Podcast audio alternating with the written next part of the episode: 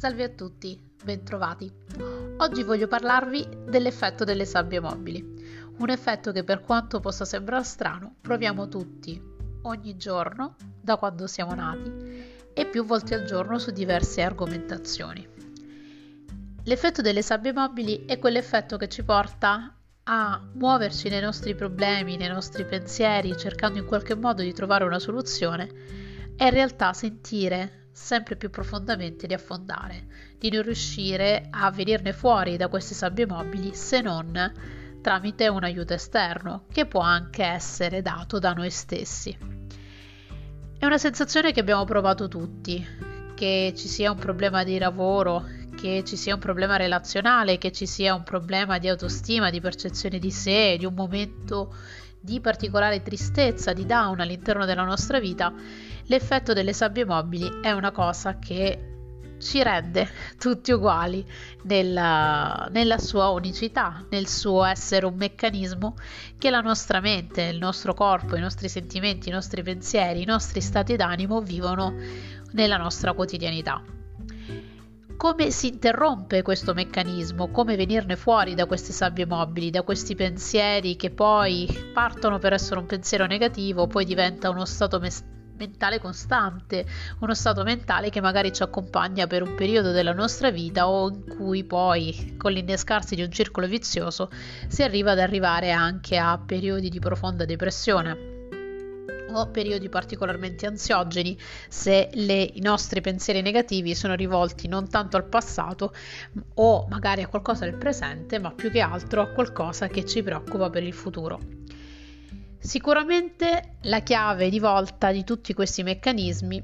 è la consapevolezza, il rendersi conto che i pensieri, le emozioni, le sensazioni sono per noi delle informazioni fondamentali, sono per noi delle informazioni importanti, ma vanno e vengono, così come le onde del mare, così come i pensieri, come nascono e crescono, in realtà poi spariscono.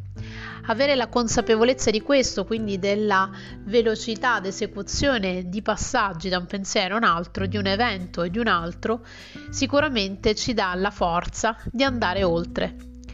oltre un pensiero, una situazione, una problematica negativa. Cosa succede? Perché si innesca questo meccanismo che sembra essere disfunzionale all'interno della nostra mente? Quindi un qualcosa che la, la macchina perfetta del nostro corpo e della nostra mente in realtà ha in fallo. In realtà non è così. E il meccanismo del prendere un pensiero è un problema e renderlo in piccole parti risolvibile quindi smantellarlo in tanti piccoli pezzetti che pian piano andiamo a risolvere, nella vita di tutti i giorni ci ha salvato. Così come il fatto di tramite la mente percepire, sentire e questo farci venire alla memoria delle situazioni in cui noi ci siamo già trovati similari ad essa ci hanno portato sicuramente a uno sviluppo nell'evoluzione, sicuramente ci hanno consentito in passato, ed è per questo che la nostra mente ragiona in questa maniera, a eh, vincere determinate situazioni tanto che non ci siamo per fortuna estinti. Il problema è che così come il meccanismo della paura di cui abbiamo parlato precedentemente e che potete risentire negli altri podcast, sicuramente il meccanismo che dal pensiero si richiamano elementi della memoria che ci hanno creato gli stessi stati d'animo. E facciamo un esempio pratico, per esempio una situazione spiacevole che ci succede al lavoro, che magari in quel momento ci intristisce, scatena dentro noi dei meccanismi, dei pensieri, delle, se- delle sensazioni grazie alle emozioni e agli stati d'animo che si sono sviluppate che ci portano a ricordarci altre situazioni consapevolmente o inconsapevolmente eh, ad attivare questi stati di memoria, ma comunque a ricordarci il fatto che in determinate situazioni ci siamo già sentiti così. Il nostro meccanismo giudicante e autocritico che ci pervade un po' tutti, che serve anche a capire quali sono state le azioni che ci hanno aiutato ad uscirne fuori o che comunque abbiamo vissuto in quel determinato contesto, ci porta a vivere nuovamente le emozioni e le sensazioni negative che erano legate a quel pensiero che abbiamo richiamato alla memoria per la nostra sensazione negativa che ci abbiamo avuto magari in mattinata in un ambiente di lavoro, in un litigio col marito, con il fidanzato, con la moglie o chi per lui o con un caro amico. Questo innesca un circolo vizioso, come vi dicevo il meccanismo delle sabbie mobili, ovvero più cerchiamo di pensare, di riuscire di smantellare consciamente o inconsciamente, a rimuginare con la nostra testa più un problema, più questo non si risolve, più questo in realtà ci fa infognare ancora di più in queste sabbie mobili. Come se ne esce? Se ne esce in realtà se non si è eccessivamente in profondità se ne esce grazie al, eh, all'aiuto della consapevolezza, all'aiuto del fatto che noi siamo degli esseri pensanti, che ad un'azione abbiamo delle reazioni emotive, fisiche, degli stati mentali che ci portano ad avere delle attivazioni nella nostra testa e nelle nostre memorie, ma che tutti questi meccanismi, come vanno, possono anche andare via e che non hanno una consistenza reale l'aiuto nel concentrarci negli stimoli comunque a focalizzarci sempre sul qui e ora, su quello che in questo momento fa parte della nostra sensazione, anche se in questo momento si è tristi, ci porta a comprendere che il pensiero, il sentimento di tristezza, l'evento della tristezza, come non l'avevamo in passato ma è avvenuto in questi dieci minuti, sicuramente passerà. Sicuramente è una cosa che non rimarrà costante con noi. Anche il dramma più pesante, anche il, un lutto, anche un qualcosa difficile veramente che ci mette alla prova, è un qualcosa che come non c'era in passato non ci sarà in futuro e che potrà cambiare, cambierà come non lo era fino a 5 minuti prima,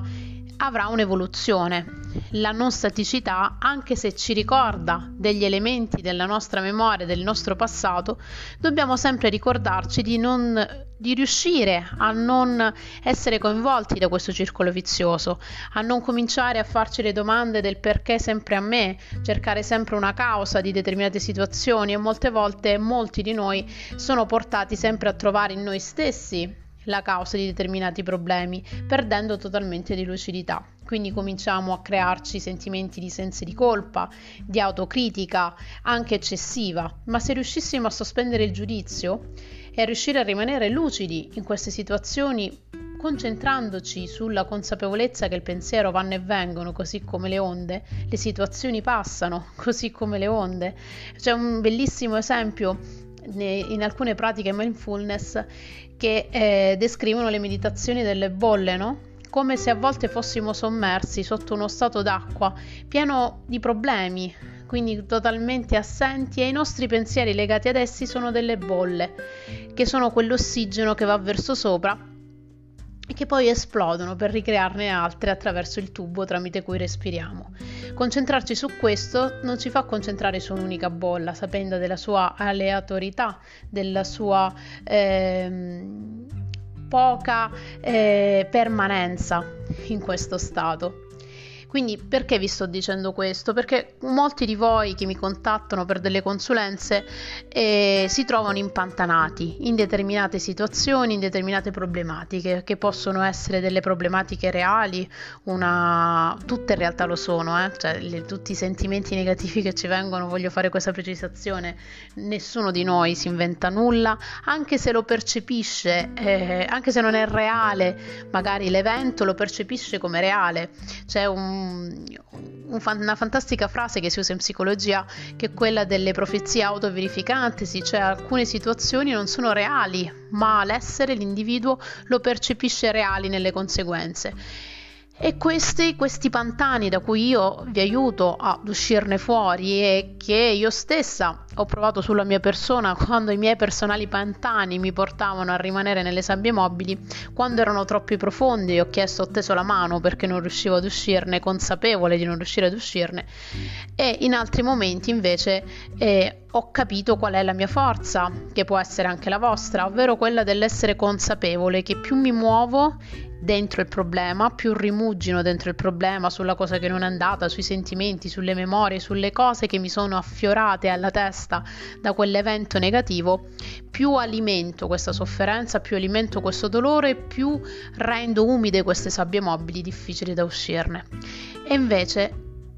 consapevolmente, pensiamo che le cose passano, pensiamo che i pensieri sono solamente pensieri ed è una cosa meravigliosa riuscire a vedere dall'alto questo meccanismo. Ci dà la forza di lottarne, ci dà la forza di venirne fuori. Mi direte tutti come si fa. Eh, a me ha aiutato tantissimo, e da lì la, la mia idea divulgativa di parlarvene, e in tantissime situazioni la conoscenza nella mindfulness, quindi di pratiche che vi consentono di venirne fuori. E molti mi chiedono se è associato ad una religione, se c'entra con lo yoga, se è qualcosa che di, di spirituale. La mindfulness non ha nulla di spirituale, se non la vicinanza con se stessi, se la volete intendere in ottica spirituale, ma e non ha nulla di religioso, si distacca da qualunque genere di religione, può essere praticata da, da, chiunque. Sono delle tecniche, delle pratiche, delle tecniche che vi consentono di essere consapevoli del vivere del presente e di uscire da determinate situazioni che si sono un po' incraniate, delle situazioni in cui veramente non si riesce a vederne la luce e molte volte mi scrivono persone che sono incastrate nello stesso lavoro, inseguono sogni e in realtà proiettano nel lavoro e nella sofferenza di da questo lavoro una, una, situazione interna di sofferenza, un po' quel meccanismo che vi dicevo, quel circolo vizioso che si autoalimenta. Se ne può venire fuori, ragazzi, se ne può venire fuori con l'aiuto di qualcuno se si è troppo in profondità o potete imparare a venirne fuori da soli quando la forza ve lo consente. E, e sicuramente la consapevolezza è